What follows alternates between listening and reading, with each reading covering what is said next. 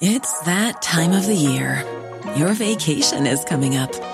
You can already hear the beach waves, feel the warm breeze, relax, and think about work. You really, really want it all to work out while you're away. Monday.com gives you and the team that peace of mind. When all work is on one platform and everyone's in sync, things just flow wherever you are. Tap the banner to go to Monday.com. Doctor History. And without further ado, here is the man. The man is back. Good morning. Good morning, Zeb. It is good to be back. It's good to have you. Beautiful day out there today. By the way, let's thank, because he did a wonderful job, Gary Schwartzman. Gary did great. I listened to the one show, and uh, he, he does well. I appreciate him. Oh, Gary is a vast, he's a plethora of knowledge. And that's a big word. Yes, it is. In other words, he knows a bunch. He knows a lot. Yeah. what are we going to talk about today? Well, you know, when I was in China uh, visiting with the students over there, one of the questions that kept coming up over and over was uh, what were the Indians like and what are they like now? And they were just very, very interested in the Indian did culture. They, did they have the conception in their mind's eye that it was Hollywood? Yes that it was all the Indians are bad and they're always uh, attacking and killing and yeah. so you know I had to explain to them that many times uh, in the old west the Indians helped those who were starving right. uh, needed water uh, needed help uh, they'd take guys that were injured and keep them through the winter and get them uh, back in shape. Absolutely. So, okay. Anyway, uh, before the West could be settled, it had to be won. Of course, that's what Theodore Roosevelt said. And throughout the greater part of the 19th century, hostile Indians, uh, the descendants of the original occupants of this country, obviously, uh, provided a, an obstacle. And that's about the only way to put it, an obstacle to winning the American West beyond the Mississippi River. Mm-hmm. So there were many desperate Indian tribes uh, that made their last stands to preserve their traditional hunting grounds uh, from the, the trappers, the immigrants, the miners, the cattlemen, the farmer, farmers. And there are many valiant white people that both soldiers and civilians that laid down their lives in the struggle uh, to transform an undeveloped, if you want to call it that, Indian country into a safe place. So whether that was good or bad, you know. You know, when you stop and think about it, Ken, let me ask you this. Uh, there had to be knowledge that if there was a push westward, like go west, young man, Horace Greeley in that attitude, that there were going to be conflicts. The government had to know there were going to be conflicts because the Indians and their tribal lands and their hunting grounds and everything it almost seems like they didn't plan for the inevitable, did they? Well, and one of the things that that uh, hits me pretty hard is the communicate the lack of communication between the, the, different Indian tribes and the government. Amen. Yeah, I agree with that. And yeah. time after time, uh, treaties were made in one area, but not in another area, right. and so you had conflict. But you know, history's recorded no more dramatic conflicts than the battles which were fought between the red men and the white men on the plains and the deserts, the mountains, uh, during the American West. And uh, of course, the theater of the warfare was a, a, huge area. If you think about this, from Minnesota uh, south to the Pacific coast to the Canadian border to the uh, you know Mexico, it was a huge area that, we were, I guess, uh, battling. Yeah, we were talking about some major tribes that had land control down in the southwest, the Apaches and the Comanches, and up here in our country, of course, the uh, the Shoshone-Bannock and uh, the Sioux and others. I mean, right. major, major tribes. Right, uh, and you get up there to the Nez Perce. Yeah, uh, you know. Yeah. So, but throughout this region, the overrunning of the Indian lands by the white men kind of proved a fundamental cause of irritation and alarm to the Indians because it had always been open warfare, yeah. just open, yeah. you know. And a minor incident could sometimes uh, trigger a costly Indian war. And I'll, I'll give you an example. Uh, right over here, just not very far from us, is the Camas Prairie. Right. Okay. Uh, Chief Buffalo Horn signed a treaty, and the governor of the of the area uh, of Idaho said, "Now make sure they get a good area," and they did. They had a huge area through the Camas Prairie, through Fairfield, over towards uh, American Falls. But when the guy wrote it down on the paper, he wrote Kansas Prairie. You got to be kidding me. And so you know, common sense would say, okay, you get this part, and then you get this part over in Kansas. Yeah. Well, Chief Buffalo Horn said, no, that's not the way it happened. So they're actually, uh, he gathered a bunch of braves together and they started fighting, and uh, unfortunately, he was killed, and then they resolved the problem. Why wasn't there communication again? Because of a total misprint and ineptitude shown by the people that drew up the treaty. You know, that's a good question. I've always wondered, you know, why didn't somebody catch that Amen. before it became bad? Amen. So, but anyway, long before the western Indian country was invaded by the American trappers and settlers, uh, this area had been a battleground for warring Indian tribes. Now, these intertribal wars, they were larger, and, you know, the larger and stronger tribes expelled the smaller and the weaker tribes. Were they fighting over real estate too amongst themselves? I wouldn't say so much real estate as goods. I see. Horses and slaves. I see. You know, so but you know the mobile nomadic tribes preyed upon the farming Indians who lived more, a more sedentary life. Yeah. And so they could go in, they knew where they were, and and just attack. But generations of these intertribal feuds prevented the many Indian tribes of the West from getting together to defend their homeland against the white intruders. Uh, in, in, fact, among tribes themselves, you had splinter groups that wanted to uh, have peace and others that wanted to fight. Well, we saw that uh, down in the Southwest with the Apaches. Yeah, yeah, and even the Nez Perce, some Yeah. wanted to fight Yeah. some didn't. But these long-standing conflicts between the neighboring tribes actually helped the white people uh, with the war against the Indians. So. And, and there's another aspect to this, and then I got to do a quick commercial. The gullibility and the lack of knowledge of the white settlers moving into their area, the Indian area, and expecting that there wouldn't be any trouble. I mean, hey, come Right. on. It's like moving into my backyard and me saying, "Okay, Yeah. have at it." Yeah. Uh, let's do a quick commercial and say thanks again to Zach and the rest of the crew at Minicash Sales, 1321 East Main Street in Burley. Like I mentioned a moment ago, all your lumber needs, all your shingles, all your windows. Oh, and by the way, they've got the Tarter Farm and Ranch gates and panels. Absolutely the best. What you need to do is stop in and check out all the inventory for you at Minicash Sales, 1321 East Main Street in Burley. Zach and the rest of the people, nice people, serving you. Give them a call, 878-2091. Well, as I mentioned, sometimes their interbattles really was the cause of their downfall. For example, in the Sioux Wars, members of the Pawnee, Crow, and Shoshone tribes, Shoshone, uh, which had long suffered from the aggression of the mighty Sioux, joined the white people in their effort to pacify a common enemy. And later in the Southwest, the friendly Apache scouts helped the Army to seek out uh, the hostile Apache bands. So, but Indian warfare had been a major deterrent to the expansion, you know, going west for the American colonies. But it had been said that it took a hundred years of forest felling and Indian fighting for white settlers to move the first hundred miles inland from the Atlantic. So in the Midwest, under the leadership of some of these great chiefs like uh, Pontiac, Tecumseh, Black Hawk, all these guys, you know, the Indians delayed, uh, but they could not stop this movement westward. No. It just it was impossible. So, anyway, you know, a small skirmish invol- uh, involving involving a few members of the Lewis and Clark expedition actually produced the first casualty in the Indian Wars of the West. In 1806, I didn't know that. They almost uh, didn't get any farther because, uh, yeah, there was a, a, an Indian that uh, had been killed. He'd been trying to steal a horse or something, and uh, he was killed. And that was almost the end of the Lewis and Clark expedition. And their culture, they basically thought if they took something and got away with it, they were kind of honored, weren't they? Right, exactly. That was Yeah. part of their culture. Yeah.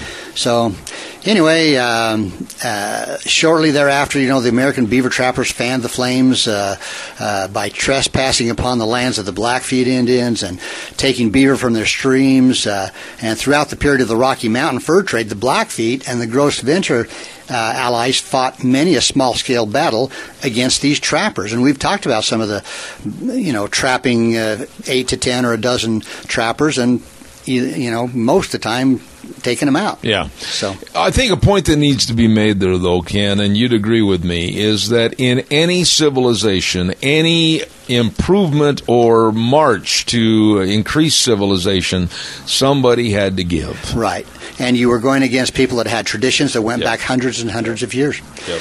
But anyway, it was not until the decline of the fur trade in the early 1840s uh, did the American settlers become a major source of irritation to the Western Indians.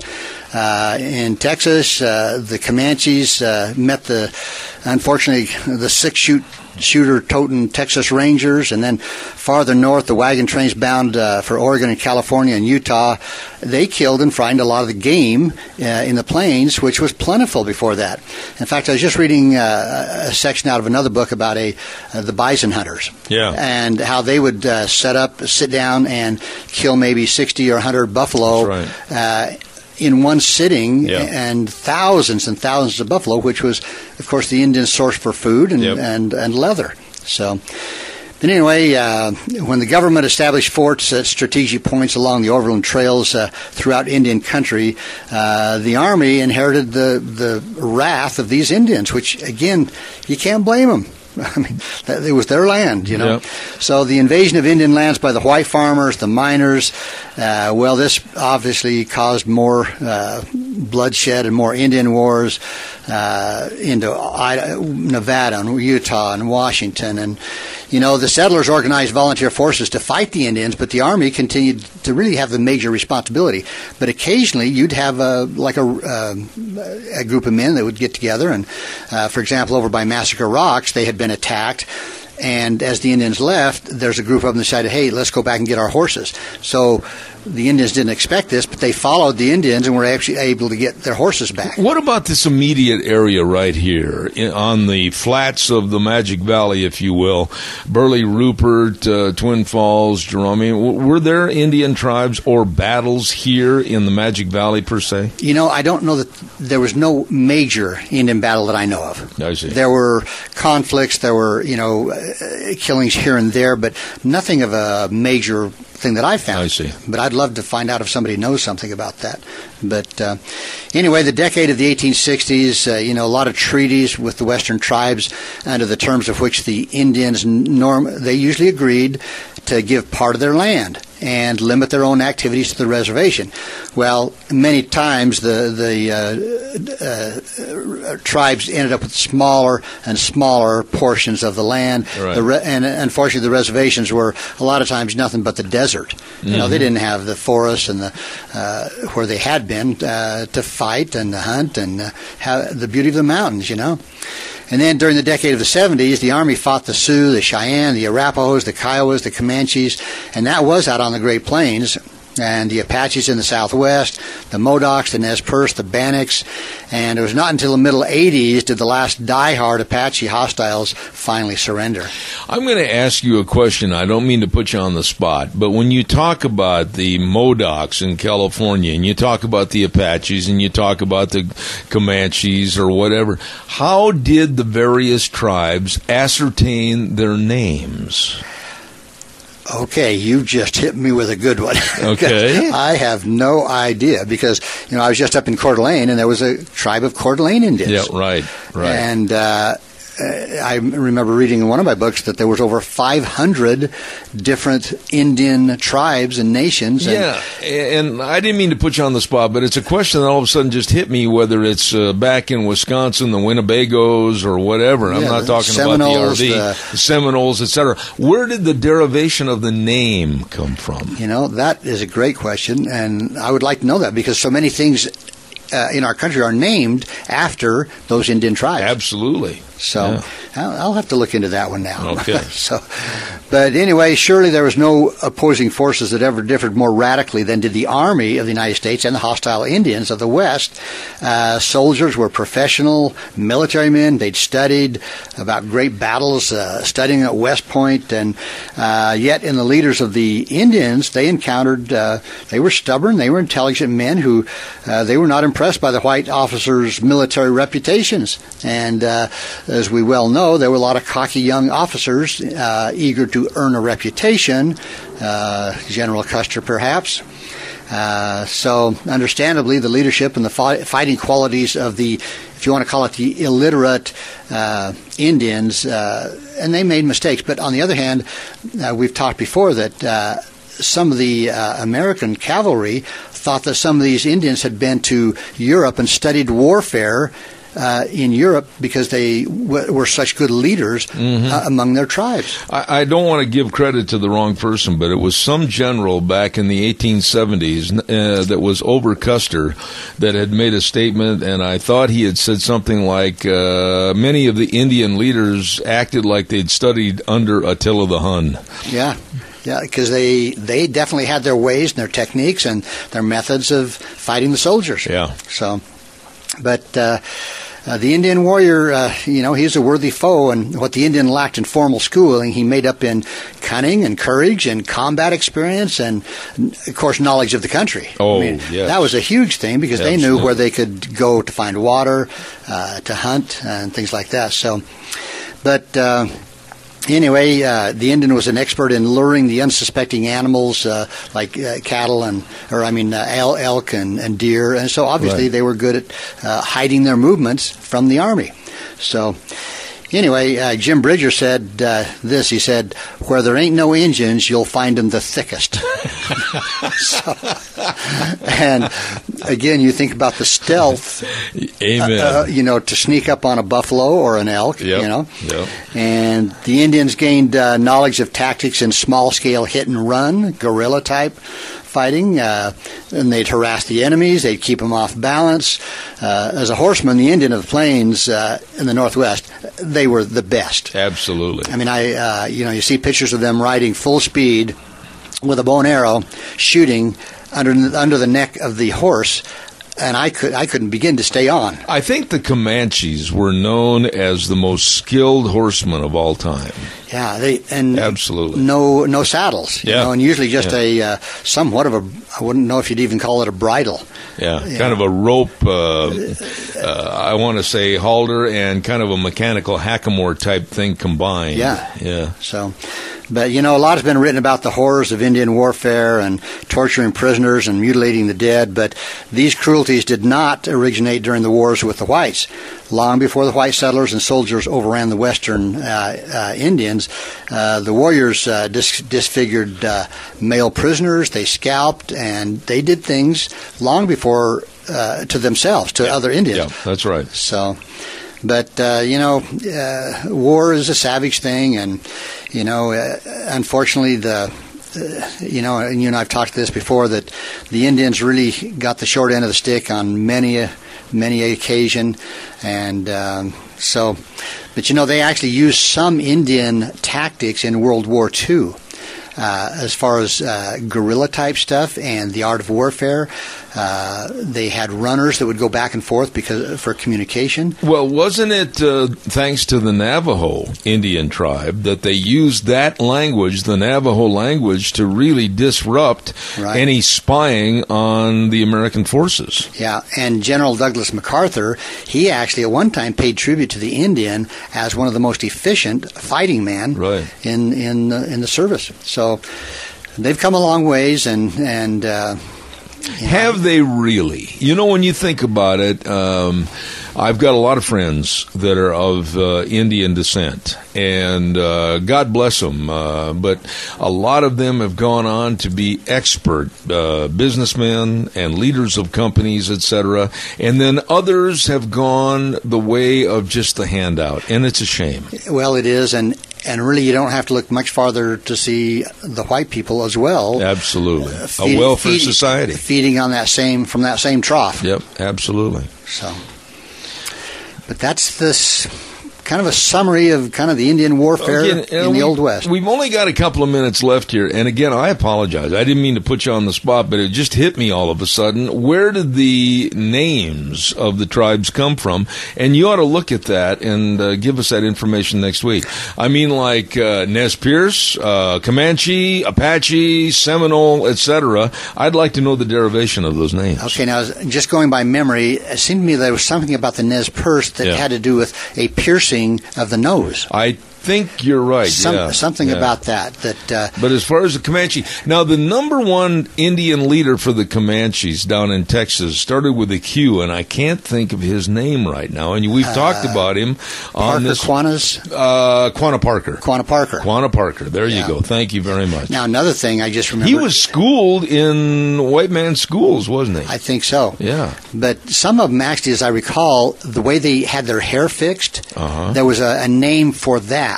Uh, I want to say the Bannock. It was from something called Ban- Banff or Oh. something like that. The way they had their hair Really? uh, fixed. What about when they got to be our age and there wasn't much hair to fix? That's when you stayed in camp. Stay in your teepee. That's right. okay. Well, you did it again. Uh, any final thoughts on this program? Nope, I think we've covered it. I think you did a wonderful job. And you said you had a lot of questions from uh, the people and the students over in China. Yeah, they uh, again they wanted to know what was Indian like uh, life like now, and I explained to them that the, you know, they go to school, they go to colleges, they have every opportunity that everybody else has as far as uh, uh, universities, colleges, uh, uh, professions, and you see them in all all of these professions. Absolutely.